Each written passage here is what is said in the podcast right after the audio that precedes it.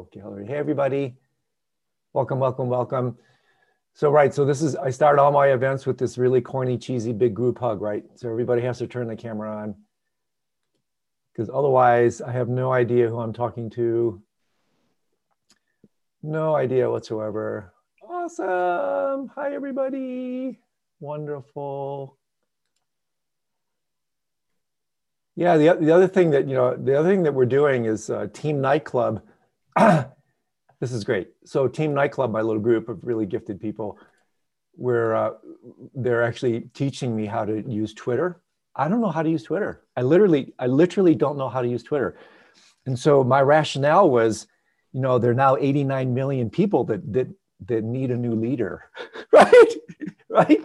89 new people, 89 million people. So we're going after that 89 million. Somehow, I don't think they're my demographic. Um, but anyway, so a few little thingies before we get going. Um, I, I, have a, a, a, presentation with a bunch of academic scientists again today at three o'clock. So I'm going to have to cut this. Uh, I'll probably go half hour, 45 minutes, mostly Q&A offerings today. And then with Andy and, uh, uh, you know, the incredibly gifted talent pool of you, what we finished really with last week was a half hour of, of marvelous offerings from you all where you can continue to talk and do your thing. It's great. But um, I need to do a few things to get ready for my silly event at three. So I try to do my best with scheduling, but sometimes when all these other people don't have another option, it's either not doing this or shortening it from my end. So uh, thank you for that. Um, Sharon Salzberg, we released, I, we haven't released it yet. I did a recording with her on Sunday. A lot of it, a lot of it was on this stuff, um, politics, uh, social activism, spiritual bypassing, everything we're talking about here. I just need to do a little bit of editing with, with Andy and we're gonna try to release that tomorrow um, because it's such a timely conversation with her. Um, for those of you who are nightclub members, we have a community shares thing tomorrow. This is where we bring on really gifted members and they have a, a platform to share their stuff. Um, the first one with Altair was awesome. Tomorrow, I think Katie, right? Katie's doing something. She's super cool. Uh, movie night on Saturday. What's the movie this week, Andy? Uh, the Science of Sleep. Oh yeah, that's a good one. That's a good one. French film, I think. Yeah, um, I've seen it a couple times. It's quite good um, what else? Yeah, we're going to start doing a guided meditation thing maybe Monday night. So that'll be a new offering um, around that. And for those of you who may be new to this event, Thursday, that's what we do here. We started it almost 40 some weeks ago with the virus. I had no idea it'd be going this long, but we're just going to keep going as, as long as people kind of show up. So usually what I do is, is a very short presentation uh, last week was unusual. I riffed for almost an hour, um, ah, talking about you know um, the, the, great elephant in the room. Um, and so this week, my my little riff is going to be very brief, and it's mostly going to be some cool questions came in. Um, I'm going to respond to those. There were a bunch of hands raised from last week that we didn't get to, and then, like I mentioned, um, I'm just going to excuse myself, and then you guys can just continue without me. Yay! So um, I'm in a great space today. Yesterday was like this massive release, right? It's like, oh my gosh, even even like until Wednesday, Tuesday night, I was still like, what can this guy do within 24 hours? It's like I was still edgy. And so yesterday was I was just giddy. I don't know if you could tell with all the um, commentators too, the news people. To me, they just everybody just seemed so much lighter. It seemed like just years of wrinkles had been removed off these people. I don't know how how some of the, the these folks like Rachel Maddow, they I mean, how can they can live in this kind of toxic environment? Um, really not easy. So I thought it was awesome. Lots of tears for me yesterday. Um, I thought Amanda Gorman just knocked it out of the park, like birth of a superstar. I mean, what an amazing young um, poet laureate. And I actually remember they, they were showing some stuff about her later and there a tweet came in from Hillary Clinton saying, you know, Amanda for president um, 2036 that you know like she was so hot that she should run for politics and my first response was no no don't waste your genius right somewhat joking You know, don't don't just think like the the, the ultimate summit is being, you know, the kind of politician. So I, I just chuckled at that. I was like, no, no, don't don't steal her in the realm of politics. Let her radiance shine in the world of literature. And so one thing that I am doing now a little bit more with with my stuff, and we'll do this for one minute together, is that it's very easy to take what we do, um, and maybe I'm speaking about myself, uh, spirituality, discussions about meditation, philosophy, these sort of academic spiritual things. It's very easy to, to get a little bit sterile, um, antiseptic with this spiritual bypassing. And so what I'm doing more and more now with somewhat longer running events like this is for 30 seconds for a minute at the beginning of each presentation, just one minute of silent Tonglen where, where we just remind ourselves of why we're doing this. Um, yes, for ourselves, for sure, but fundamentally for others, really. And so to keep what we're doing here from becoming too precious, too spiritual, um, it's good to you know put our faces in the dirt so to speak a little bit um, and so with every in breath if you haven't done this incredible beautiful practice of Tonglen with every in breath through every pore of your body.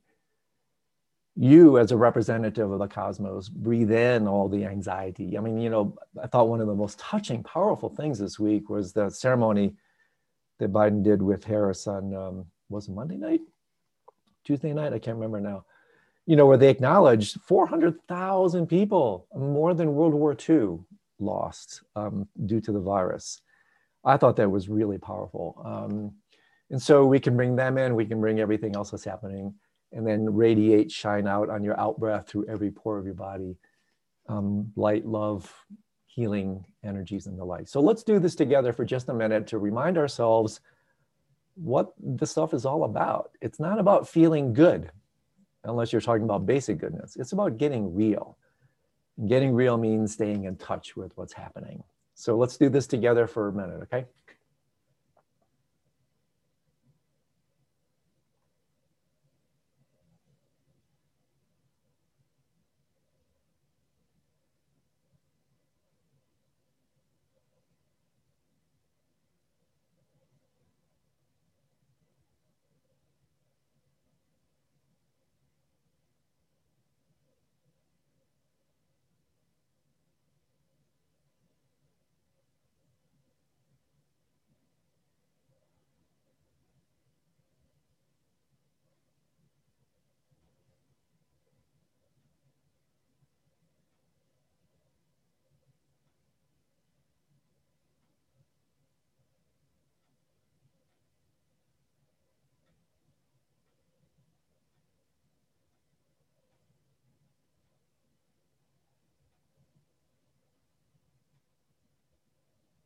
There we go. I'm always reminded of what Rumi, one of my favorite poets, once said. He said, Silence is the language of God, all else is poor translation. That's pretty good. It's amazing what can be communicated in silence. So, um, one of the th- the only thing I really wanted to talk about today again because I want to spend most of the time answering the questions. Really great questions came in, and then responding a little bit to you. Um, is you know there, there's a, a lot of questions I'm getting which which are great questions. And it's actually what I asked Sharon as well. Um, I asked her point blank. I said how how can we reach um, the unreachable? I mean how how can we make contact, communicate? Um, and relate to others, you know, from radically different points of view. Uh, and so one of the ways we do that, of course, is working with ourselves and listening to ourselves and making communication and contact with our own spectrum of being and realizing that, you know, every um, really human being on this planet shares a very similar spectrum of mind and being, and, and that um, it's really levels of degree. Uh, so, for instance, an extreme example would be mental illness, mental disorders. That, you know, I think real, the most elegant forms of psychological thought are those that really talk about positive psychology and that sort of thing, where we all have within us potentials for psychosis, schizophrenia, bipolar, you name it. It's just we all have pro- propensities even for dissociative identity disorders, derealization, depersonalization, multiple personality. We all have those capacities. It's just a matter of you know what's nurtured. This is why I'm so into this whole thing on epigenetics right now. How it is that environment, on a biological level, genetic expression is actually um, invoked by environmental conditions. Um, and so, environment is what brings out these types of beings and behaviors. And so, um, stepping into another person's shoes, uh, his, you know, kind of, sometimes the phrase is storying their existence. In other words, like I mentioned, I think last week, you know, what would what would you have been like had you been put in the exactly the same conditions that Ted Cruz and Hawley and Trump and these other people that right now we don't really, maybe I'm being a little bit presumptuous thinking we all think this way. Maybe I'm just revealing my bias. You know, the nurture nature thing. Um, how much does nature come in? I should say, how much does nurture come in to affect the expression of nature? And so, um, these are a couple things that came to my mind. And also, I think if there's a somewhat irreducible component to this, and the application of this is not so simple, it's education. Education. Education, you know, understanding the role of development, understanding the role of psychology, understanding the role of spirituality, because in my view, they're all on a spectrum. And so, by this, what I mean is that ego is an arrested form of development. And so, when we have these outrageous expressions of ego, it's a developmental issue. And so, um, easier said than done, but you know, at the heart of it is education, and this is where it gets extremely tricky. Um, because when you talk about education and you talk about levels of development, it's almost impossible not to flip into um, issues of the um, hierarchy. But you know, you just have to look honestly at uh, evolution, phylogenetic, and ontogenetic, not just as it arises within our own being, but as it arises historically. That there is this thing called evolution, um, and you know, uh, an adult is in many ways, and this is a very interesting potential topic for conversation, a more evolved being than, than an infant in many ways, not always. And so therefore, um, you know, development is, is absolutely critical and hundreds and hundreds of extremely intelligent, sophisticated anthropologists, developmental psychologists, social scientists um, have without equivocation showed Piaget, Kohlberg, Loevinger, I mean, literally hundreds, if not thousands, of very sophisticated thinkers have shown that there is this spectrum of evolution, the spectrum of development. So to me, this is extremely subtle. I think it's super important, but it, it, implementing it is very difficult because when you start talking about development and developmental stages, then you get hierarchy. Hierarchy is an articulation. It doesn't have to be dominator hierarchy. So that is usually what happens is that when you speak about hierarchy, of course, I mean, almost by default, um, most of us um, and this is again where it's helpful to be really humble and honest with our own assessments. You know, what we do, we think is the best. Where, you know, we may not feel we're the highest, but we're, we think we're just involved, most of us, you know, in, in um, kind of enterprises that are um, the best.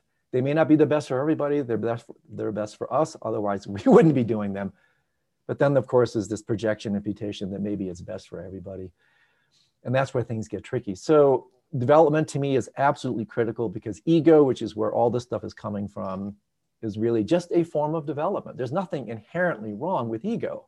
In fact, if you didn't have ego, you wouldn't be here. You need to be somebody before you can be nobody. The issue is integrating that, contextualizing it, um, keeping the ego in, in, understanding that it's just a spectrum, it's a frequency of, of human development. Then you go to trans-egoic, transpersonal, spiritual developments and dimensions. And so the real trick here is, again, um, working with the issue of hierarchy. Not all hierarchies are dominator hierarchies, where it's top down, where the highest, then just that's why they're called dominator hierarchies. You can also use hierarchy as actualization hierarchy, where if you understand, like for me, I sit at the feet of, of men and women that I consider to be really pretty evolved beings, really evolved, spiritual, psycho- psychologically, actually more spiritually, really, really evolved beings. And because I, I understand and abide by actualization hierarchy, I use these, these more evolved beings as inspirations. Like, I want to be like that. Um, and, and so I just wanted to throw that a little bit into the mix. It's a, a colossally important topic. Um, but I think it's, it's integral in terms of understanding how we can actually start to communicate, listen to others. Education obviously is, is at least obviously to me, is critical to the whole enterprise, understanding the role of development, um, psychological, spiritual, and otherwise, and then all of the promise and peril of that type of thing, including these issues of hierarchy. So that, that's my riff for today.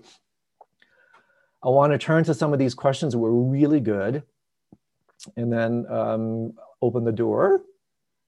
I, I, probably can't get to every single one of them today, but uh, the, every, every question that comes in, I have it on a Word doc.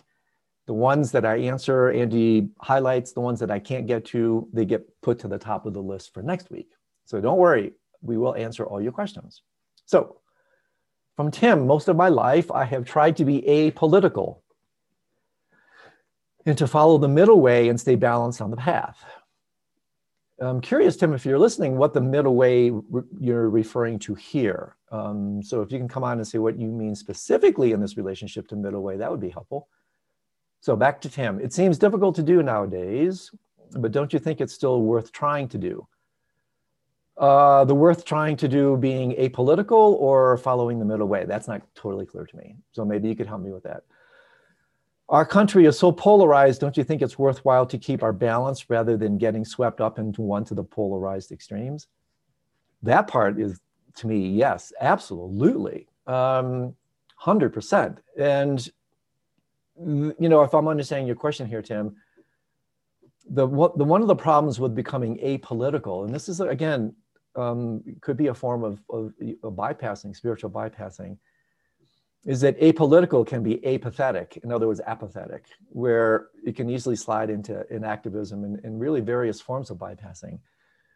So um, I think the trick is you can still step in without getting swept away into polarized extremes. And so by this, what I mean, and I was, I was actually writing about this just this morning to, to put it into a historical traditional context. And this is where I think the Hindu teachings on what's called Turiya and Turiyatita are super helpful. So this is a really large spiritual framework for addressing your question.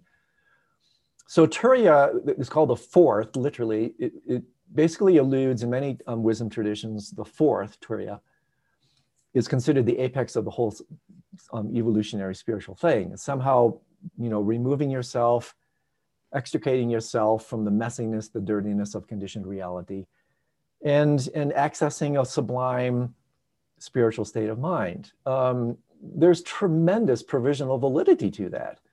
You know, accessing these com completely pure, pristine states of mind, which again, a lot of traditions, that's, that's the heaven principle. That's the heaven principle that has provisional validity. But that, what do you do with hell if you just hang out in heaven? And so um, as powerful as, as even traditions like Advaita Vedanta, which is primarily a Turiya type of approach, at least in my understanding. One massive limitation to that is, again, like, like I started at the very outset with Tonglen. Well, then what do you do with your precious spirituality?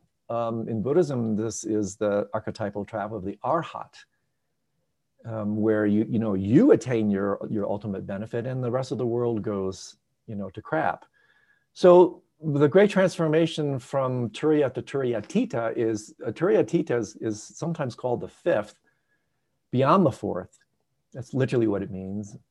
But it doesn't mean the fifth. It doesn't mean something even more removed. No, what's brilliant about Turiyatita is you take you take your emptiness, you take your spiritual realization. That's the fruition of, of the fourth Turiya that's a transcendent. Transcendence can very easily become transcendentalism in the next, in the, in the pejorative sense, where you don't transcend but include, you transcend but exclude. Um, and that's a real problem. That is a colossal problem in the spiritual business. So I love the teachings on Turiyatita.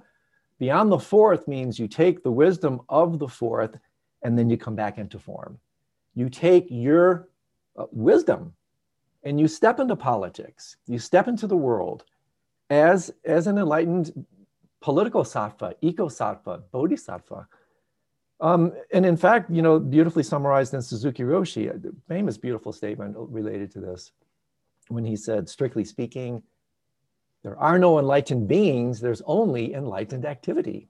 That's a fantastic statement. So, enlightened activity, enlightened activism, um, enlightened thinking, there is a way to think non dualistically, is, is in fact to take this realization and then reincarnate, come back into form, come back into politics, come back into science, come back into the world um, in an immanent way, not just a transcendent way. I think this is super important because, you know, right now, in my opinion, and this is just me, um, now is not the time to, to stay completely chilled out, right, in your precious retreat. And again, I speak for myself here too when the world is in a blast furnace. Again, my dear friend David Loy, of what relevance is our spirituality if that's all we can do with it?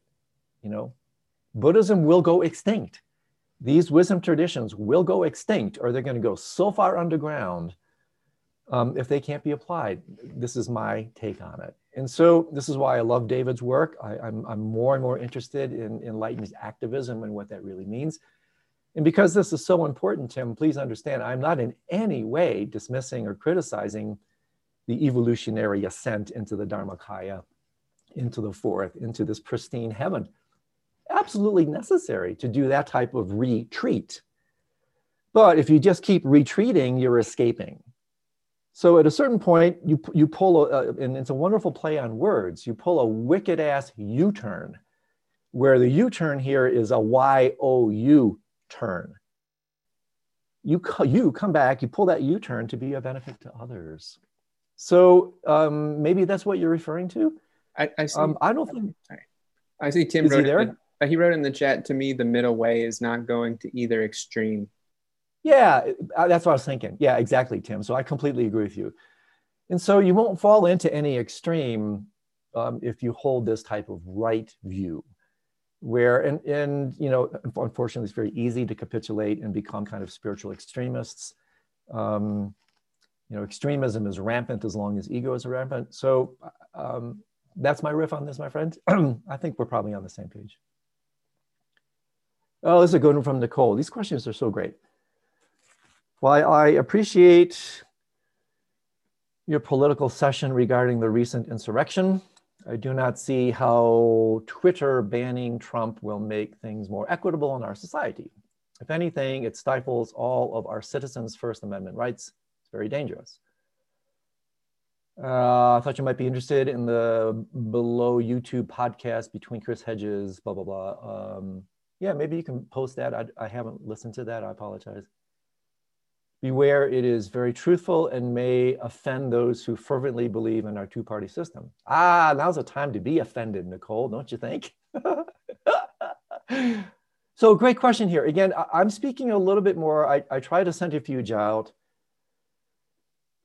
You know, when I attempt to act in my pathetic way as a representative of the, the wisdom traditions, is I have come to understand them. And of course, who knows if my understanding is accurate I try to centrifuge that out from my own personal stuff, my own biases, my own views. So now I'm speaking from my bias, my view, that I think uh, banning Trump from Twitter was one of the best things that happened.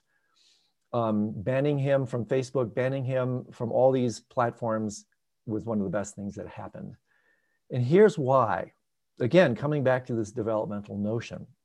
Until ego is transcended, and that's what Trump represented. Trump represented Rudra, the opposite of Buddha. The absolute antithesis of Buddha is Rudra, superego, not in a Freudian sense, in a, a pejorative pathological sense.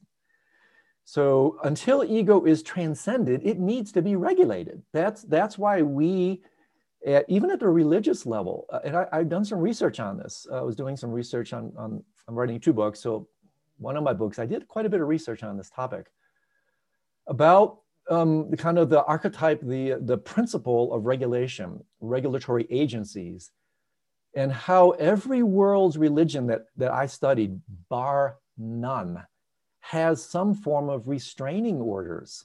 They have their built in regulatory agencies in terms of like the Ten Commandments, the five precepts, the Quran. Every tradition I studied has their version of restraining orders. And this is completely in line with the four karmas that I talked about last week. The four types of action karma that don't create karma pacifying, enriching, magnetizing, destroying. Um, there is a place for the power of restraint. I mean, I, I, have been, I mean, there's so many examples here, uh, extreme examples. I've been around dying people who are so resistant to the death process um, that they, they literally become violent. They have to be restrained. You literally have to, to hit them with the, with the sedatives, the, the benzodiazepines and others, almost put them in a straitjacket, strap them down because they will hurt themselves and others.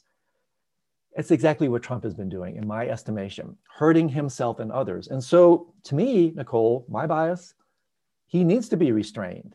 And even further, and this, sometimes people go, geez, well, what's spiritual about this? Well, it's really spiritual. And again, listen to the interview, the podcast that Sam Harris did last week. He, he, he didn't use this terminology, but I totally agree with him. There are times when you have to take these people out. I'm not saying Trump, I am not espousing that. This is where I am speaking as, as a representative of the tradition. There is a place for the karma of destruction. And so, if racism and hate and violence and deception and lies and fake news is being promulgated where where's the where's the you know irrespective of first amendment's right where's the the skillful means in that? Conspiracy theories you know there i don't see no skillful means in just allowing them to propagate that. They need to be muzzled in my opinion. You need these restraining orders. Ego needs regulatory agencies and that's why we have them at all these different levels. So I politely disagree with you, but you know, like Biden said yesterday, we can fiercely disagree and still have a conversation. This is the sense of debate, dialectic conversation. So that's just my view. Okay, a couple more, and then unfortunately, this is great. This is just terrific. I get to say all these really charged, potentially incendiary things, and then guess what? I'm out of here. I got this all sussed out, man. No, honestly, I, I, will come back and I will engage every aspect. I'm just being a little smart aleck here. So, from Laura, my question is how to discern, oh, yeah, connected, how to discern how and when a kind of uh, tough love, fourth karma response, the karma of destruction, is called for. What does it look like? How can we measure that? How, uh, can you talk a little bit about that? Yeah, this is a this is such an important topic, and it's so charged, um, as you might suspect. You know, so it's it's fundamentally, excuse me, Laura, when nothing else works, when nothing else works, when you go through the pacifying, you go through the enriching, you go through the magnetizing, and it doesn't work. And so, what immediately comes to mind, I, I watched this amazing series last year, right when the p- pandemic started, like a 10 part PBS series. It blew me away on World War II. Uh, it was just riveting. And one of the things that comes to mind around this is when Chamberlain tried to appease Hitler. Remember? Remember? He went over there and signed all these things and he came back beaming, you know, I've got him under control we met, we, you didn't use the terms, but basically we pacified him, we enriched him, we magnetized him. We're good. They weren't good, right? They weren't good. The three karmas didn't work. And so there's there's one of you know with that as an example, there are hundreds, if not thousands, of examples just like this, um, where you know you, you go through these uh, more kind of genteel ways of relating, communicating, and if that doesn't work, and, and there's still this raging Rudra level egoic expression, the karma of, of destruction is the only um, way to go. Okay? Only thing left. I'm speeding through, uh, you know, this is the, again the challenge with these sorts of things. These questions are so good. Uh, literally, you could do a whole course easy. You could do it easy, a whole course on the four karmas and their application. It's incredibly important material. So please forgive me if I can't just exhaustively answer these. So uh, here's another, these questions are all tied into, this is great. So from Mescal, understanding the alienation and disenfranchisement of straight white men is an important process. They reign supreme since the beginning of human history, but are now told by their culture that they don't count that those whom they once enjoyed subjugating, disparaging reign, uh, that those whom they once enjoyed subjugating and disparaging reign, and that they must change. Their anger is understandable. How do we hug them, let them cry in our arms, and bring them back into the humanistic fold? What a great question. I asked Sharon Salzberg point blank this exact question. How do we, how do we bring them back into the fold? Can we bring them back into the fold? So really, uh, what a fantastic question. This is again the $64,000 question. Um, when we post Sharon's, I'm gonna try to do it tomorrow. Um, we're gonna, I'm gonna post Sharon's uh, conversation hopefully tomorrow. We talk about this a lot. To me, again, it, it has to do with this, this start and end with education, understanding the role of development, understanding the extreme importance of being able to listen. This is one reason, no exaggeration, as hard as it is for me, and it, trust me, it is not easy. I'm, I have to like, in a certain sense, I was going to say brace myself when I listen to Sean Hannity and Tucker Carlson and people that I just I, I can't stand. I brace myself with space and I, I, go into these environments where I have to, you know, I try to listen to things that are so antithetical to my views. I feel the contraction, I feel the revulsion, I feel the impulse to throw my shoe at the TV screen. And, and I say, well, listen, if I can't even listen to these people, how can I communicate with them? How can I ever embrace them? How can I love them? And so this is the type of reverse meditation that I, I actually work with um, like any reverse meditation, it's not easy, but it's really powerful. So, you know, we have to, under, uh, in my estimation, understand the, um, the importance of development, the understanding the power of love, most powerful force in the universe. But sometimes this does, just doesn't work.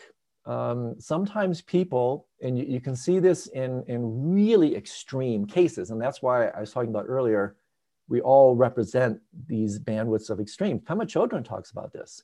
I mean, in, in one of her talks, I can't remember where, she said, you know, we, we, each of us has a murderer within us. Each of us has a child abuser within us. You know, we have a little devil and a little divinity within us. And so, what environment? Talk about epigenetics, right? What environment do we put that psychic gene in? Do we put that in an environment like a stem cell that cultivates that? That's probably what happened to Trump and all these people. I mean, I can't say maybe you know they have that little devil in them like we all do.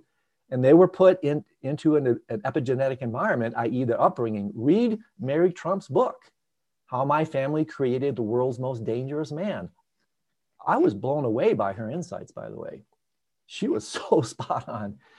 So um, you know all this stuff helps us understand develop empathy and compassion for others that have different histories different storylines different epigenetic frameworks that actually then invoke not just merely genetic expression, but psychic and psychological expression. And then you get these results. We all have that capacity.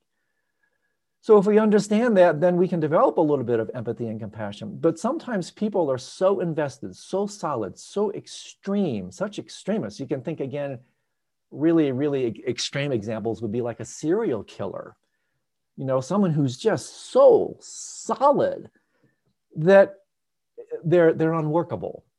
Um, and then you know you're left with the fourth karma. And so, on a, on a, uh, maybe a slightly softer example, a very famous statement in the world of science and what actually constitutes evolution and, and, and um, development in the world of science because science again is, is this is, a, uh, is created by scientists and one i can't remember who said it um, probably some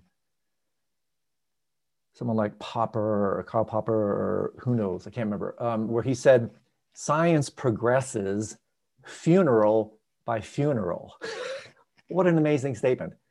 In other words, it's only when the old guard dies off and their, their tremendous grip on the old scientific paradigms that actually science can be freed up to go forward. So I'm kind of peppering in different examples from a number of different circles. And oh my gosh, oh, this stuff is so great, you guys, but I, I, I apologize. I, um, it's either that or I just rescheduled the whole thing for today and I didn't want to do that.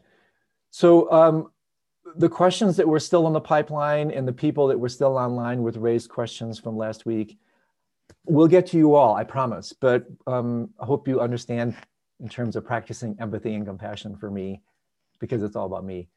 I have to prepare for this this event um, in an hour, um, so I do apologize for that. And I honestly, somewhat tongue in cheek, I do not mean to land some of these incendiary comments without providing an opportunity for discussion. I was being a little bit smart alecky there. Um, so I, I, absolutely positively write your questions in here. I will get them to them next week. But we've got some super gifted people that are listening here. Um, and I'm going to uh, let Andy uh, empower you to, you know, talk amongst yourself. We're going to record this. Uh, are, we, are we recording this, Andy? Yeah. And so what I can do then is I can come back and listen um, to what I'm missing. And then next week when we come back, um, we'll be able to unpack this stuff even further. I think this stuff is really important right now. Um, you know, it, it's just this colossal sets of elephants. It's not one elephant in the room, right? As Biden said yesterday. I mean, we got a bunch of elephants in this room, right? And so, um, to whatever extent we can continue to communicate amongst ourselves in topics that are really super important and really charged. And so, the, the one guideline I might recommend that I mentioned last week is that before you ask your question, and so again, the offerings last week, that last half, like half last half hour from last week, I hardly said anything because the, the contributions were so awesome that I, I invite you to make this is a platform for now. I will listen to the recording. Is one small guideline for me, I might recommend before you um, express your question, take a one breath meditation session. Touch into what you're feeling. Um, try to separate out reactivity from response ability. This is what I do. Um, if I feel contraction, if I feel a real charge, I might take two one breath meditations. I might take five to connect to what I'm really feeling. So I just don't spew out some kind of reactive egoic thing. And I get these sorts of things. Anybody who's ever taught, um, you know, uh, it's it's kind of unbelievable sometimes the, the sorts of messages I get from people. it's like, really? Didn't you like walk around the block before you sent me that note? I'm okay with it, but it's like, really? So, with that in mind, before you make your contribution, take a pause, touch into what you're feeling, speak from your heart. Notice that near enemy of reactivity and contraction, breathe into that, and then speak your truth. And if other people get offended, check into that. What is it that's offending you? Why are you feeling offended? there is again a place for being offended. But then from that level, do we in fact become offensive or defensive in reactivity to that? Or can we in fact be big enough to hold it, relate to it instead of from it, and then engage in, in, in constructive discourse? Is, is almost kindergarten level communication as this is, honestly, this would solve 99% of the world's problems if people could just take ownership of their, their feelings, their reactivities, their projections, their hopes, their fears, their imputations, connect to what's really happening, speak from that space. This is great for any disarmament conversation, even with your partner, with your boss. Inner disarmament. Take responsibility for that feeling within you. And then be fearless. Speak your heart, speak your truth. So I apologize for having to run. I hope you understand. I will listen to the recordings. And anything I said today, um, really ask a question, put it in um, the chat. We'll convert it into the doc. We're going to come back to this next week, but because of my presentation and, just a wee bit over an hour, I've got to prep a little bit. So I apologize for that. Okay, everybody. So Andy's going to, he's a great moderator. Um, again, the, the contributions last week were so good. I didn't really say anything pretty much after I stopped. Um, so please feel free to continue. I will listen to the stuff later. Um, and otherwise, I'll see you all next week. Thank you so much for giving me permission to scooch out. All right. So the floor is open. Um, feel free to type it into the chat, which I could read aloud, or raise your hand and I could give you the audio. Okay. Ted said he would like to repeat something Professor Thurman said in the Bardo of Becoming. Ted, I'm going to give you the audio.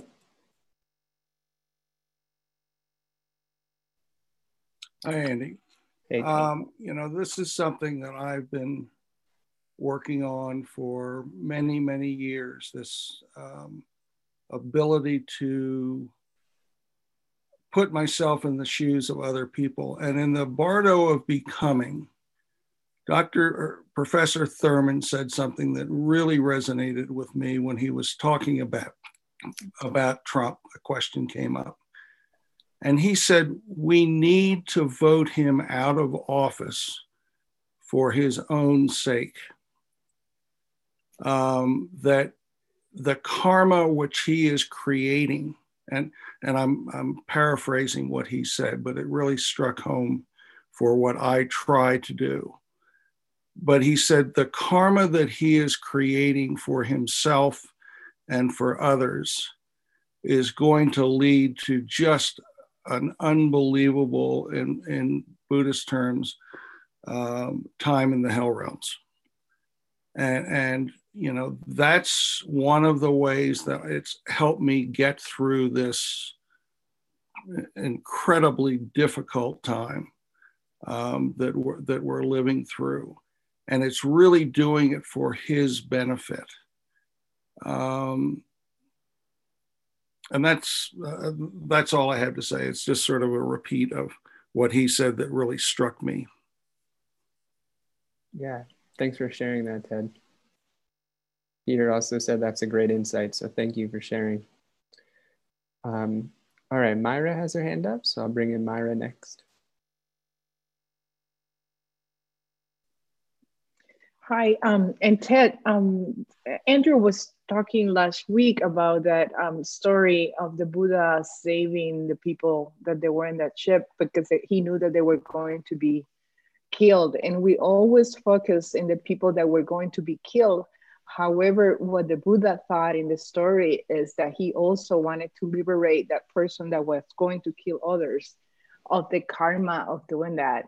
So that goes together with that story that, um, I mean, the way that Ted felt about um, Trump. But I also wanted to bring the attention because I work in the immigration field. That's been my, that's what I do. Um, and immigration um, has brought me to face my demons in terms of what I do and the way that I feel about what the treatment that my clients were receiving, the children that were separated, and everything that is happening.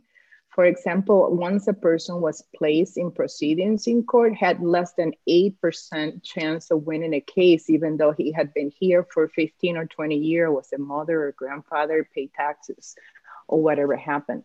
Um, and what I wanted to bring is that we all think about the other, but I think it's our own fear, and we have to recognize that we all have the potential for that same kind of behavior, and we have to kind of take responsibility of what is happening because this didn't happen all of a sudden. This began a long time ago. This civil war really never ended, and that's what we've been living through.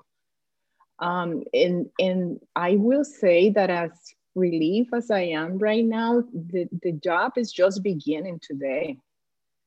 This didn't end. This is just the beginning. The stains are there and there are behaviors that are patterns and there are patterns that you know if we go through the book that uh, andrew has been mentioning in terms of epidemiology is the trauma of our country and that is in the genes of these people and their family members their neighbors they are good people that we share with so i invite to just rejoice in that and knowing that if we're thinking about karma and seeds the good seeds yesterday ripened. We have a new president, and now we have to begin to see the future because this that those seeds are spent and it's up to us what's coming and uh, if i see it like today already i can feel it in my immigration practice and the calls that i'm receiving and the ICE officers that were given all these bad instructions, all of a sudden they wrote him a memo and now you cannot deport anybody for a 100 days. That doesn't happen like that. It, it, it is so deep. The trauma is so deep. And I invite all of us to, um, even if it's a little bit, even if it's a smile, know that we're just beginning and that what the president said yesterday, this the dark days are just still to come. We're have we are in the darkest part of the night and we have hope what is up to us. So i guess you can tell that i'm very passionate about what this is. Thank you for listening. And i invite any questions that you guys may have regarding immigration and the way that it's happening.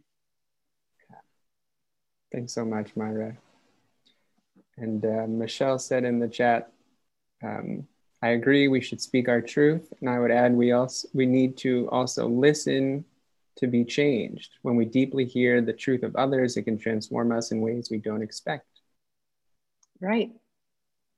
And I think if we do recognize that we all have that potential and that even from this righteous way of us doing things, it, there's a lot of the same color. And we have to take responsibility for that side of ourselves. All right, next I'm gonna bring in Keenan.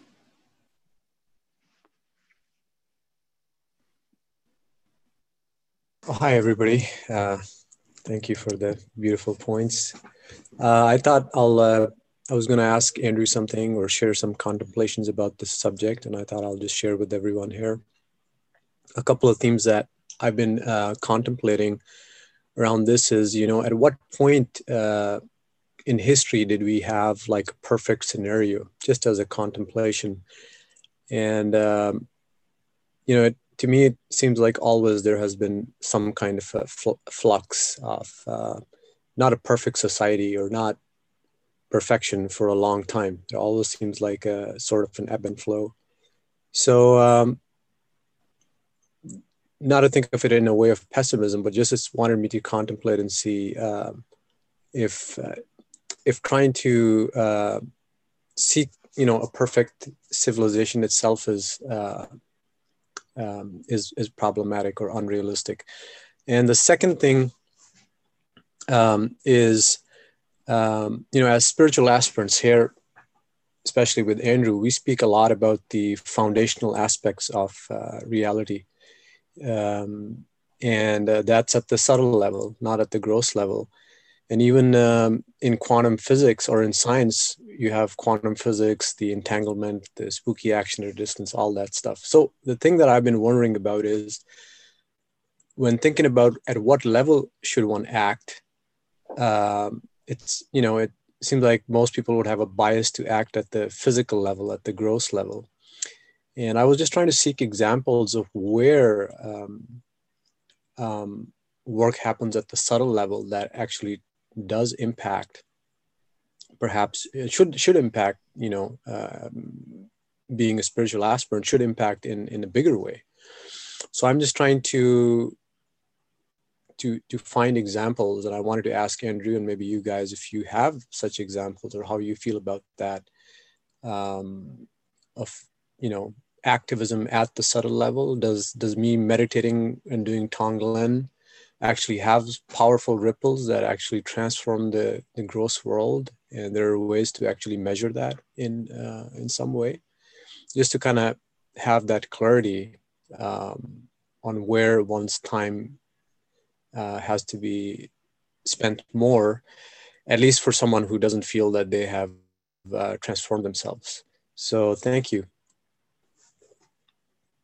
thanks keenan thanks for that I could share a personal story. It's a little bit funny, but uh, when I was first when I first learned about Tonglen, I don't think I, I necessarily had the right view about um, how to take in the suffering or you know these dark clouds.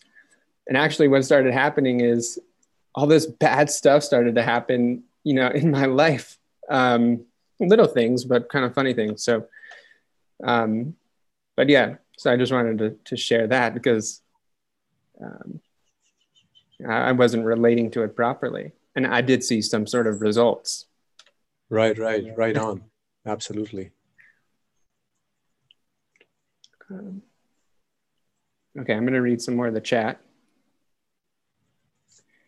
Uh, Jill said, if those traits were not part of ourselves, we would never recognize it. I think that's well said. And Stephanie said, so important and insightful, Myra. Thanks for calling attention to that. And I think your view applies to many aspects of American life, in addition to immigration. And I see Barbara's hand just went up. So let me give the audio to Barbara. Can you hear me? Yeah. Oh, okay. Um, I just wanted to say that I've been thinking a lot about um, trying to understand this whole white supremacy issue because I think that is such a huge part of what is going on with with behind the scenes in the minds of and of all of these people that are on the right and it's it's so fear based and one thing that really has helped me um, was reading the book by isabel uh, wilkerson called Caste. and she um, uh, she's a really good writer. She won the Pulitzer for her previous book, uh, The Warmth of Other Suns. But in the book Caste, what she does is talk about the caste system in India and in Nazi Germany and in this country. And, you know, for someone who sort of thought that I wasn't racist, we like to all think we're not racist, but it was a revelation to it was not an easy book to read it's a very well written book but it's emotionally difficult because what comes out is all of the very subtle internal um, things that we've all inherited just by being born into this situation. And she has this incredible analogy in there where she talk, talks about how we've all inherited this old house that's falling apart, has huge issues. We didn't, we're not, we didn't really create the house, but we inherited it. And now there's a flood in the basement and nobody wants to go down there. And I thought that is like so much what it's like. And unless we each as individuals can really go within ourselves to understand all of these subtle levels about our role in, in racism and what's happened, or understand what it's like for a Black person or a Native American person that has endured the 400 years of incredible, painful, um, all the painful stuff that's happened. I think that there's just so much healing that needs to be done in this. And it's been really challenging for me personally to, um, you know, like go to those dark places in me and feel those things and feel the incredible sadness and sorrow and shame or whatever that comes out from this. But also that how I, as sort of a white looking bitch, can start to really bond with Black women. Um, this is one thing that I'm personally um, working on because I think that um, on a relative level, well, first there's the, the internal, subtler level of emotions and within our bodies of what we're holding related to this, but then on the relative level of action, it's like, how do we really reach out and connect um, and engage with people and communicate with people? And then how do we start to understand all the people who are white and threatened because what's happening is, is as races move into being the majority in this country instead of the minority, these white people are feeling like they have lost their rightful place. They are fearfully threatened. And this is why they're so intensely um, feel that they could fight for what they feel is their right, even if they're going to die. And so I'm just seeing these huge, um, deep things that need to be healed. And I don't have answers, but that's what I just wanted to throw out there. Thanks so much, Barbara. Thanks for doing that work. I thought Judith had her hand up, but uh, just went down. So, oh, there you are again, Judith. Can you hear me? Yes. Yeah, I wondered if anybody had any thoughts about um, spiritual intervention that doesn't actually, you know, come from us and our own work, uh, our own meditation and Tonglen, but actually comes from another source. Um, I've kind of felt it sometimes, but I don't know whether it's real. Um, and I think if you're a historian, you go back and you see times in history where things have just flipped. They flip for the good, and there's no real explanation. I think there was something that I read about the Gettysburg, uh, the whole Gettysburg um, event, that there are some people who think that there was spiritual intervention, especially Rudolf Steiner. Um, so I wondered if anybody else has any thoughts about that because it was my immediately immediate thought when Georgia we won that was oh maybe there was some spiritual intervention there. So if anybody has any thoughts about that, I'd love to hear it. Yeah, thanks, Judith. Um, yeah, feel free to type any comments in the chat or come on and raise your hand.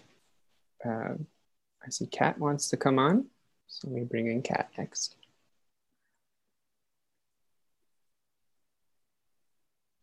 Hi, Kat.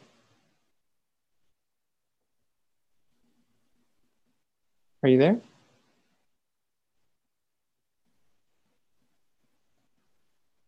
All right. Let me try one more time.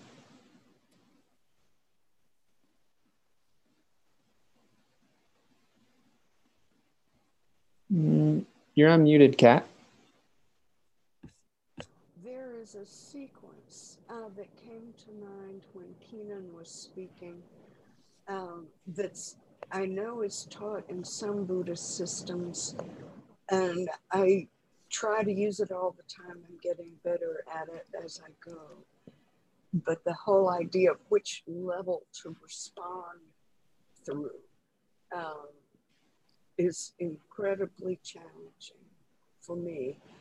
And so I, I go back to this system, which is based on elements, chakras. Everybody's got different language, but the idea in contemplation meditation is to start out beyond the head in the space element. And when all of the energy is tuned to that. Drop down a little bit into the qualities that you want to express. The immeasurables always work, contemplating each of the four immeasurables so that that's fully awake and pulsing through the system. That is what I want to bring into the world and then go into the heart to feel what and of what I want to care about, how I want to feel about that. Then, when you get into the fire in the belly, what in the world is, am I, what is ready to be acted on?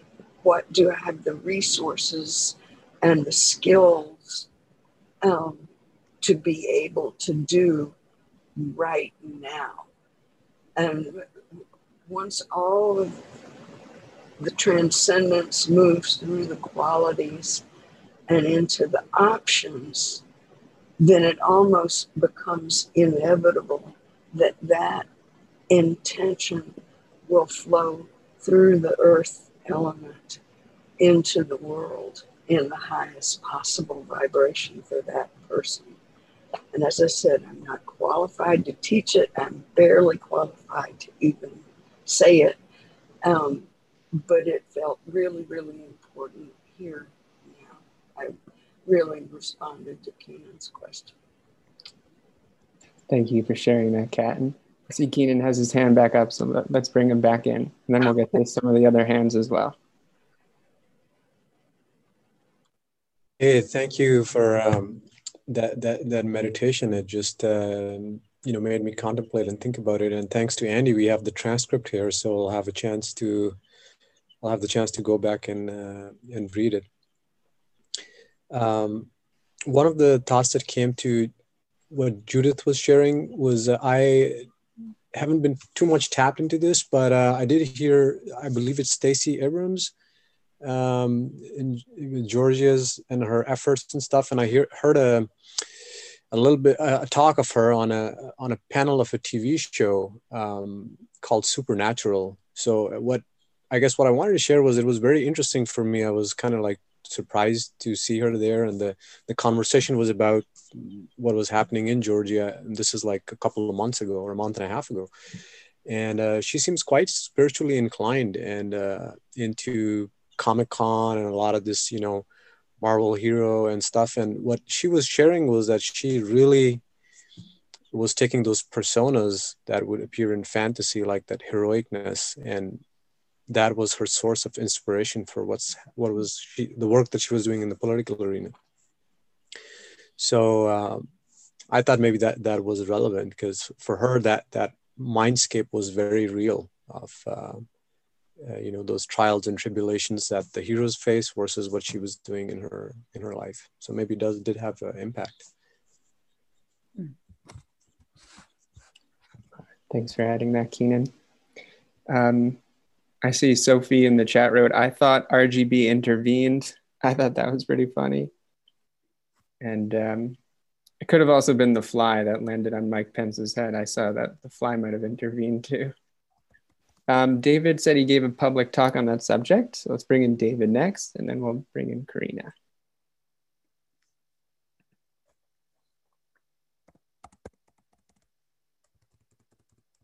Hi.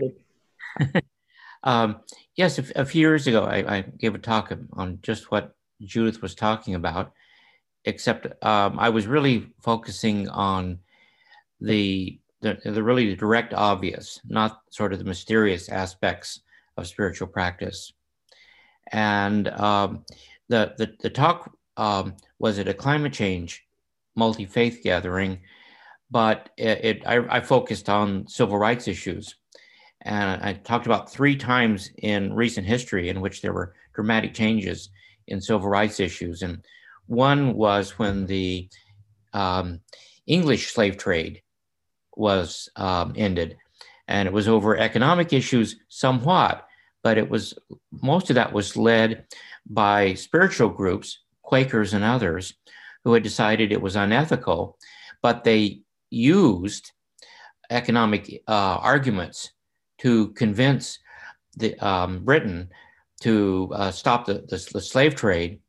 And, um, and so another one was uh, the, the American Civil War, and it was church groups that were uh, the primary supporters of the Underground Railroad, for instance, um, both in the United States and Canada. And, and they were arguing uh, for these changes and supporting the causes and were heavily influencing people, including Abraham Lincoln. But it was the direct actions that I'm talking about, how they, they were involved in, uh, in saying it from the uh, pulpit again and again and again. But again, there were economic issues because it turned out that the North uh, wanted to process the cotton trade by uh, using cotton gins, and the South wanted to keep the slaves doing the same work. So an economic component, and you had to make the economic argument as well, the two together. And then the, the third was during the um, the time of Martin Luther King, and probably just before, um, uh, following the um, Russian Revolution and the rise of Stalin and Trotsky, when they were um, first off discussing whether um, Black issues, civil rights needed to be part of the socialist communist approach or whether they could stand on their own. Um, and, um, you know, I, I, believe they really should have been more involved in socialist instead of standing on their own. But still, the point was that, and there were a lot of church groups. It was the church groups were fostering this argument. Uh, and so it's an economic issue again. And Martin Luther King embraced it, and Gandhi's approaches were economic as well as spiritual combined. So marrying that together, and we can look at that right now. It's economic issues, uh, transformation of our world in terms of are we going to transformation away from the economics of oil and capitalism and corporatism and um, extreme inequity into a society that might be more spiritually set up um, as eco-socialism, for instance, where smaller groups, it's not, it's not based on the, the giant capitalist economic system, which is just there to take money away from individuals and communities and put it in the hands of people like Bezos and others. And we've been through that argument again and again and again. And it causes collapses every time we let it go. Um, and I could I could talk about that too, but I'm not going to. But uh, so does that answer what you wanted to, to know, Judith? I think maybe it does. And we, we found that in Georgia too, because in Georgia, the, uh, a transformation in the voting towards the two senators happened when the, the Democrats started just saying, look, if we win here, we're going to give every person uh, $2,000 in um, um, uh, COVID aid. Um, and when they promised that, the numbers switched. It was always a, a tight race, but it was the switch from there. And it was engineered out of these women, Black women from the church groups that were fighting. Combination of economics and spirituality. And I think as Buddhists, we need to get on the ball and just all of our Buddhist organizations and all need to come out and tie those two together because we're pretty damn awfully elitist and tied into the current economic systems and not realizing it. And we're doing exactly the same things that Andrew was talking about. We're, we're just terrible about it. Um, so sorry to be blunt. Thanks. Thanks for your contribution, David. Um, let me let Judith respond real quick, and then Karina, I promise I'll bring you in next. Yeah, thanks so much. That was really helpful. So, what you're saying is there needs to be a moral impetus first, and then you use the economic situation as uh, persuading people that that that's the way to go. Um, but I know that in my own life, it, I felt sometimes the hand of something else. You know, you turn you when you when you're on the right course, somehow the universe will turn around and help you, and things will just fall into place. And I wonder where that comes from. Um, I still do believe that there is spiritual intervention, that there is something going on that is beyond us. And maybe I'm wrong, but it's a, it's a strong sense I feel. But thanks very much for that. That was really interesting and helpful. Thanks. Thanks. All right, let me bring in Karina next, and then I'll read some more of the chat.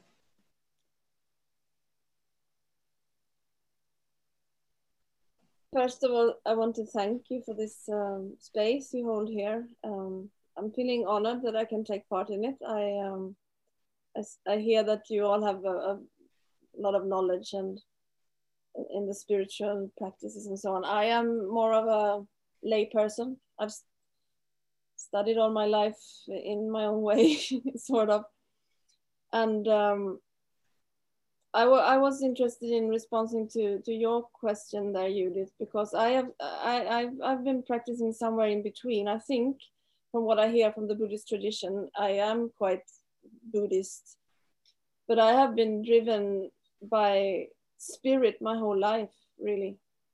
And and I for me it's so real that I there is no question anymore about it. And and there is something within that that drives me and has taken me to places that I could not understand myself, but the answer comes after often.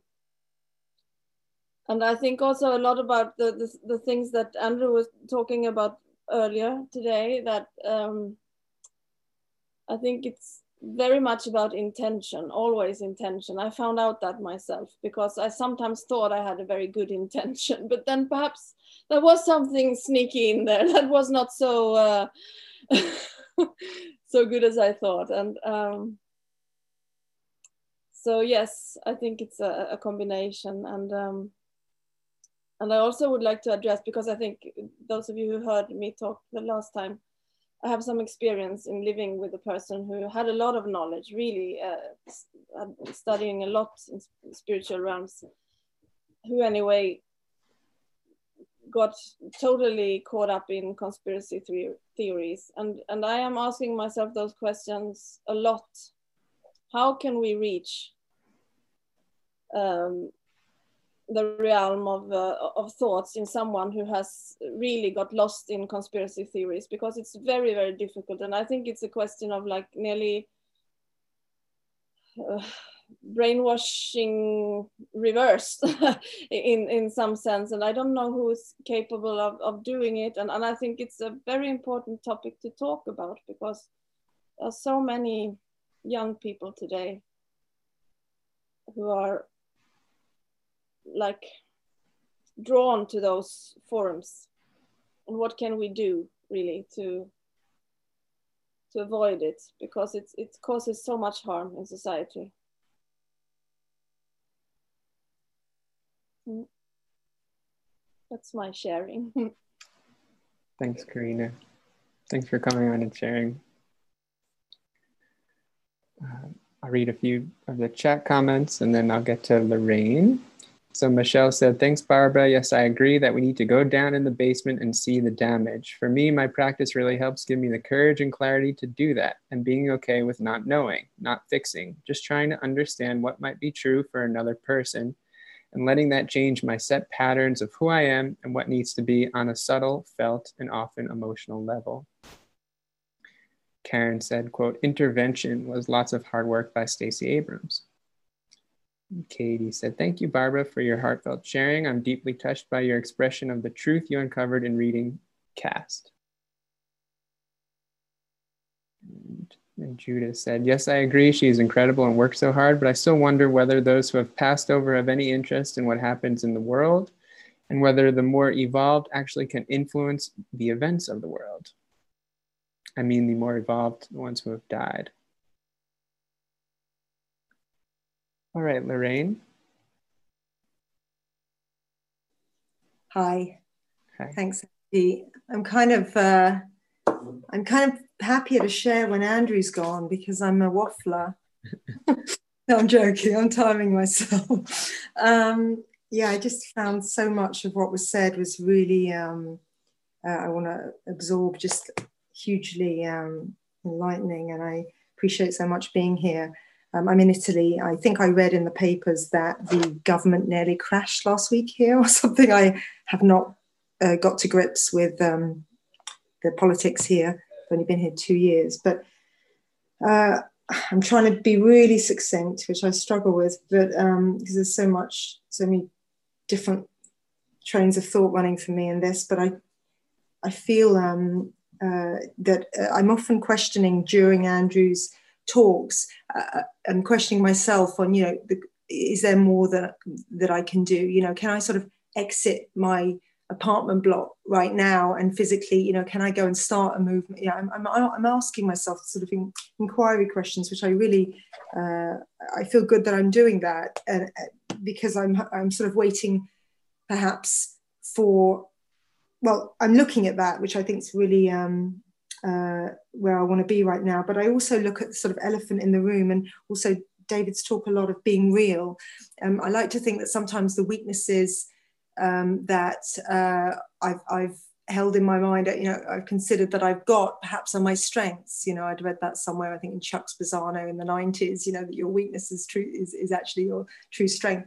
And I, I'm a talker and I'm also um, uh, I'm, I'm not I'm not scared to say, uh, you know, that the emperor's got no clothes on uh, loudly.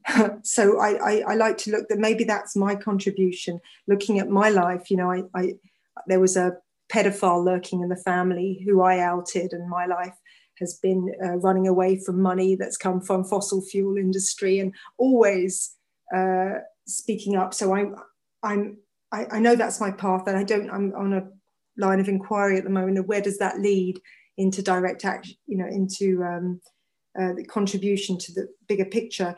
Um, I'll just say two more things um, for fear of, of, rambling, but I like very much what was said by Judith there about spiritual intervention. I feel that very much within me. I have precognition uh, experiences, and I, I have no doubts within me for that's not something I could successfully debate. I just feel it.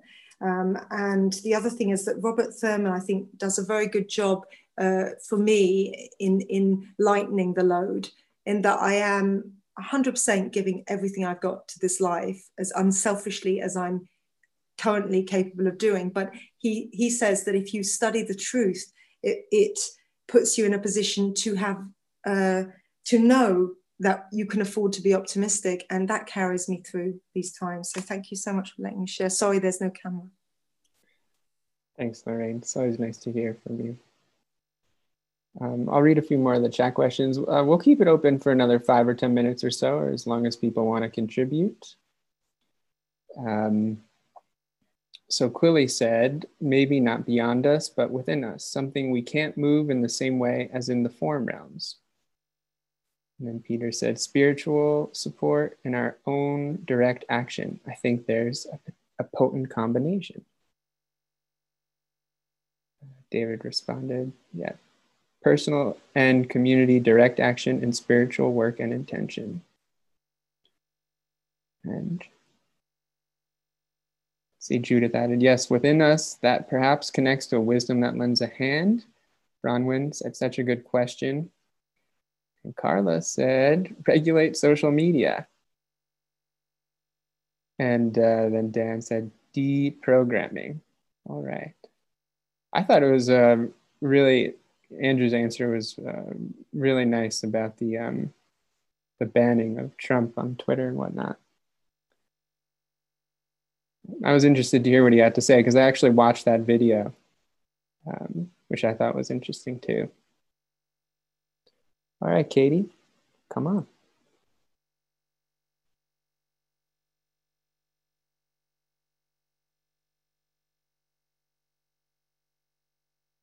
Mm, you just have to hit unmute. There you go. Yeah.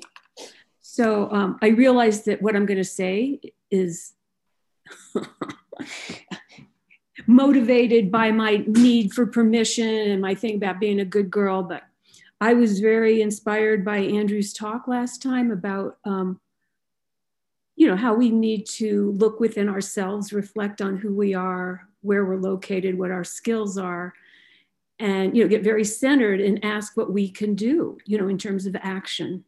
And so I thought, you know, it's like a call to action. And um, I, I actually found uh, um, uh, I don't know what it is because I haven't been there yet, but a friend of mine has access to a website where um, this woman who runs the website talks about all of the actions you can take to make a difference in the world. And I thought, wouldn't it be great if I put that in the chat?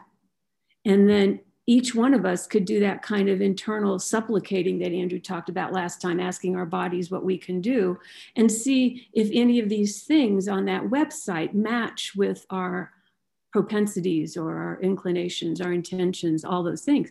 So, anyway, I was going to ask Andrew permission, but I guess I'm asking you permission. You know, I mean, he set the stage. He said, go for it, supplicate, find out what you can do. Well, so this came to me. I found out about this website. Uh, would you like me to put that in there, or is that some kind of a weird thing to do? No, you could share the website. Okay. All right. Well, I will do that next time because that means I'd have to go off and I don't have the skill to go off and come back on. So. Oh, thanks, Katie. Yeah.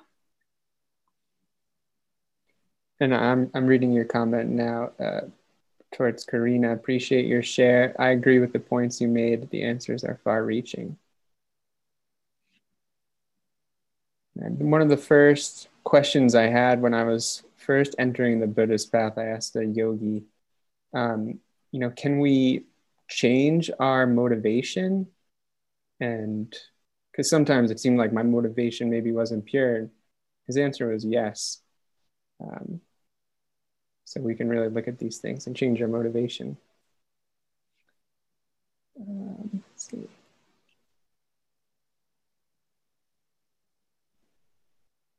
Yeah. David asked for you to post the link katie. So next time Laura said, I'm glad you did that, David. Looks interesting. Okay. Karina. I relate so much on what you were saying here. I found that my silent quality was a real quality until one day it was not anymore, and discerning when it is time for what is not always easy. And there will be a lot of opportunities for failure in both doctrines silence and speaking out, action or passivity, patience or showing disagreement. Thanks, Karina.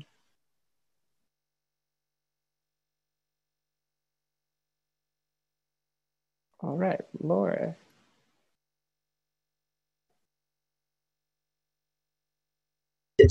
Okay, now I am. Can you hear me? Yes. Loud okay, great. Yeah, uh, I just wanted to say I find it kind of amazing. This conversation has been so great, and I appreciate everybody's contributions. But um, uh, Andrew had just gotten around to reading my question in the early part right before he left, and I just found that everybody, everything that everybody said, uh, touched on and addressed part of what was motivated me to pose that question. And I just wanted to comment, it's kind of amazing. I so appreciate this conversation, and I look forward to listening to it again. And it, it keeps bringing me back to the four karmas the four positive karmas. And um, I really see that as a focal point for where to study right now and where to to work and to look at in combination with my meditation practice to hopefully have that discerning between where to act as Keenan was describing how to act and where to act in which body that by the time you get to the gross body and you're acting how much have you missed where you could have acted in the other bodies and so forth. But this, it seems like everything everybody said in this conversation was all connected and really helpful. So I just wanted to say that. Thank you to everybody. Thanks, Laura. Yeah, and thanks for your question. It was a good one. All right, Katie, come back on. Yes, um, I will put that address in when I find it. But I'm back on because I wanted to talk to Karina because I felt so, um, what's the word, stimulated by your question. And I didn't feel like I could adequately address it by typing something in the chat, just to say that it seems to me this issue with people who are brainwashed, you know, it's like a whole cultural societal issue where people have lost a sense of identity and they're they're looking for something to identify with and then like andrew said you know bottom line is it's a developmental issue so i mean it's so far reaching in terms of why people go for these um, I don't know what you call it, brainwashing or conspiracy theories or whatever. But you know, I having this in my own family where my brother is just a true believer in conspiracy theories and understanding because my background is in psychology totally understand developmentally how he gets to be where he is um, and then also understanding the whole societal um, piece you know, with with things falling apart in the society where we used to have like our tribal identities and we used to identify more with our churches and you know so so you get what i'm trying to say karina? It's just kind of like my god the answer is just so far reaching not that nothing can be done but it's just like oh my god it's huge it's huge you know? So that i wanted to say that. I didn't want to let your your comments go because i thought this is really this is profound what you're talking about. And it's the answer is oh, huge. Okay, so thank you. Thanks, Katie. Mm-hmm. All right, Myra. Um, almost at maybe at the end and put two things in positive note. Um, I think that listening to the poem by Amanda yesterday, I think that by itself is such a Dharma class. And one of the things that she said that she realized we're not broken we are just like evolving in in going to Keenan thing. This is a never ending because nothing is permanent and everything changes. So we are just in that evolution of contraction and expansion and contraction and expansion. And if you see it like that evolution, that's why it's so important the meditations of what we do, you there be because you believe that there's an intervention. We have to have our hearts open to be receptive, to even notice that. And the other thing is that um, listening to uh, the president remarks also have in terms of his values because in his of his deep faith um, that he he knows that it's the beginning and this morning in the reporting, I think that there his hope is that the truth would prevail and that a few of us would carry this over, not because we're going to convince them by force, but by the truth. And um, they're reporting that even some of the people that believe in uh, QAnon and the conspiracy, when they realize that all the deadlines have not come true, some of them were beginning to say, oh my gosh, we have been um, lied to. We have been doomed. So it, there, already there's an erosion of believing that maybe there's some change. So the only thing that we can do is just we do our part a little bit at a time and we just spread our energy to our immediate community and the immediate community says the goodness, but it's only by our actions. Uh, we're not going to be able to convince anybody any other way. So we can meditate, we can wish in our actions in our immediate family and immediate friends. But I think there is already great hope in, in some of the inspirations of what happened. So at least that's my prayer. Thanks for that, Myra. All right, Katie, another comment?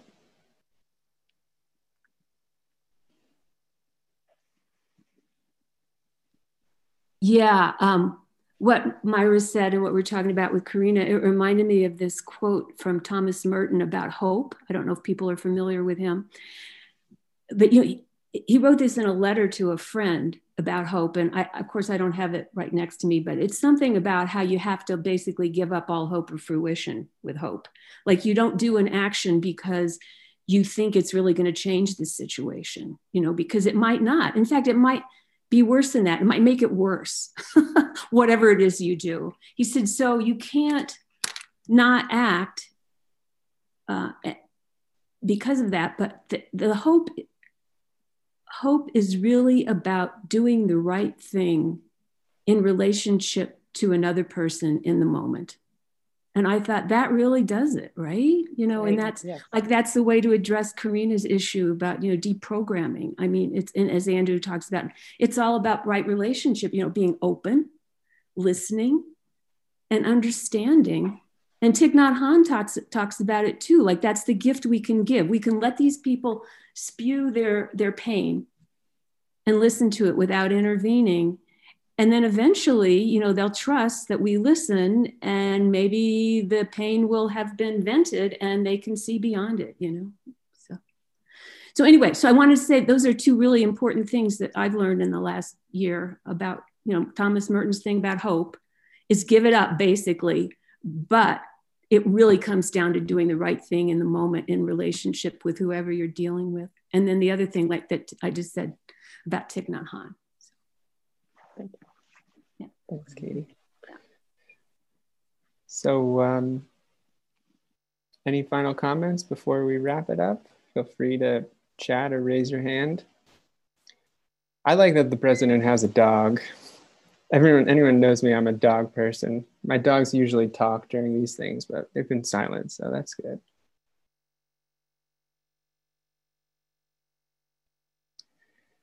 And um, I'll just say really quickly, just a reminder. So there is a community shares event tomorrow. It's at 1 p.m. Eastern time. Everyone's invited. And then we have our movie night Saturday night. That's 8 p.m. Eastern time.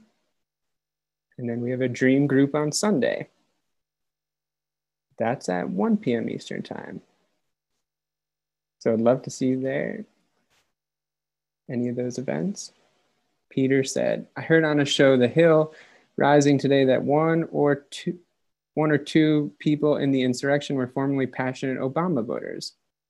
For me, this points to the scope and scale of the loss of striving for fulfillment, meaning, purpose, and connection. It is ultimately a false path, but it can create great harms. Yeah.